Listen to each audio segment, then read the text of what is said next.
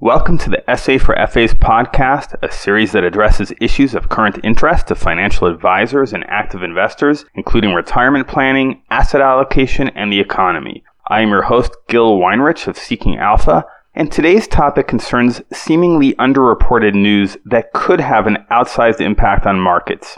When we see market news discussing a flood of liquidity, the subject is usually central banks and quantitative easing. When we see news about falling yields, the subject is usually about a bond bull market. But lately, and tragically I might add, the flood of liquidity has been a cyclone storm that has left at least 1 million acres of prime Midwestern farmland underwater. And those falling yields I mentioned relate not to the bond market, but to the declining production of corn, wheat, soybeans, and beef we may be seeing as a result. That story hasn't gotten a whole lot of coverage, which is surprising given today's propensity to make every weather story into some sort of climate Armageddon. I don't want to contribute to the delinquency of investors with this report, but rather to hopefully add to your awareness. The concern goes beyond the destruction of farmland, rural roads, homes, and cattle in the past two weeks, which will be costly in human and financial terms. The biggest problem may occur if the forecast of the normally staid National Oceanic and Atmospheric Administration is correct that melting snowpacks and expected above average spring rain will prolong and expand the flooding downstream over the next two months. That would make it very difficult for farmers to plant corn in its season.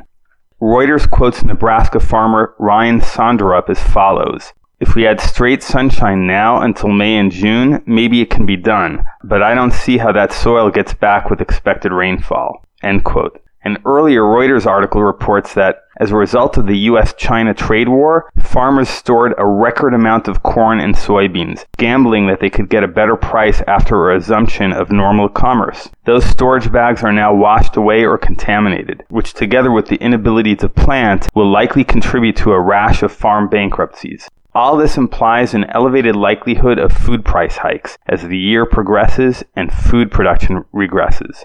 What does all this mean for investors? It's not clear. I took a look at the CME Group's live cattle futures pricing to see if we've hit some sort of record, but futures prices have actually declined. The UN's food price index moved up a tad in early March. Its next report will be issued on Thursday. Commodities are an extremely volatile segment of the market, and my own inclination would be to leave the big profits and potentially huge losses to the hedge funds and speculators.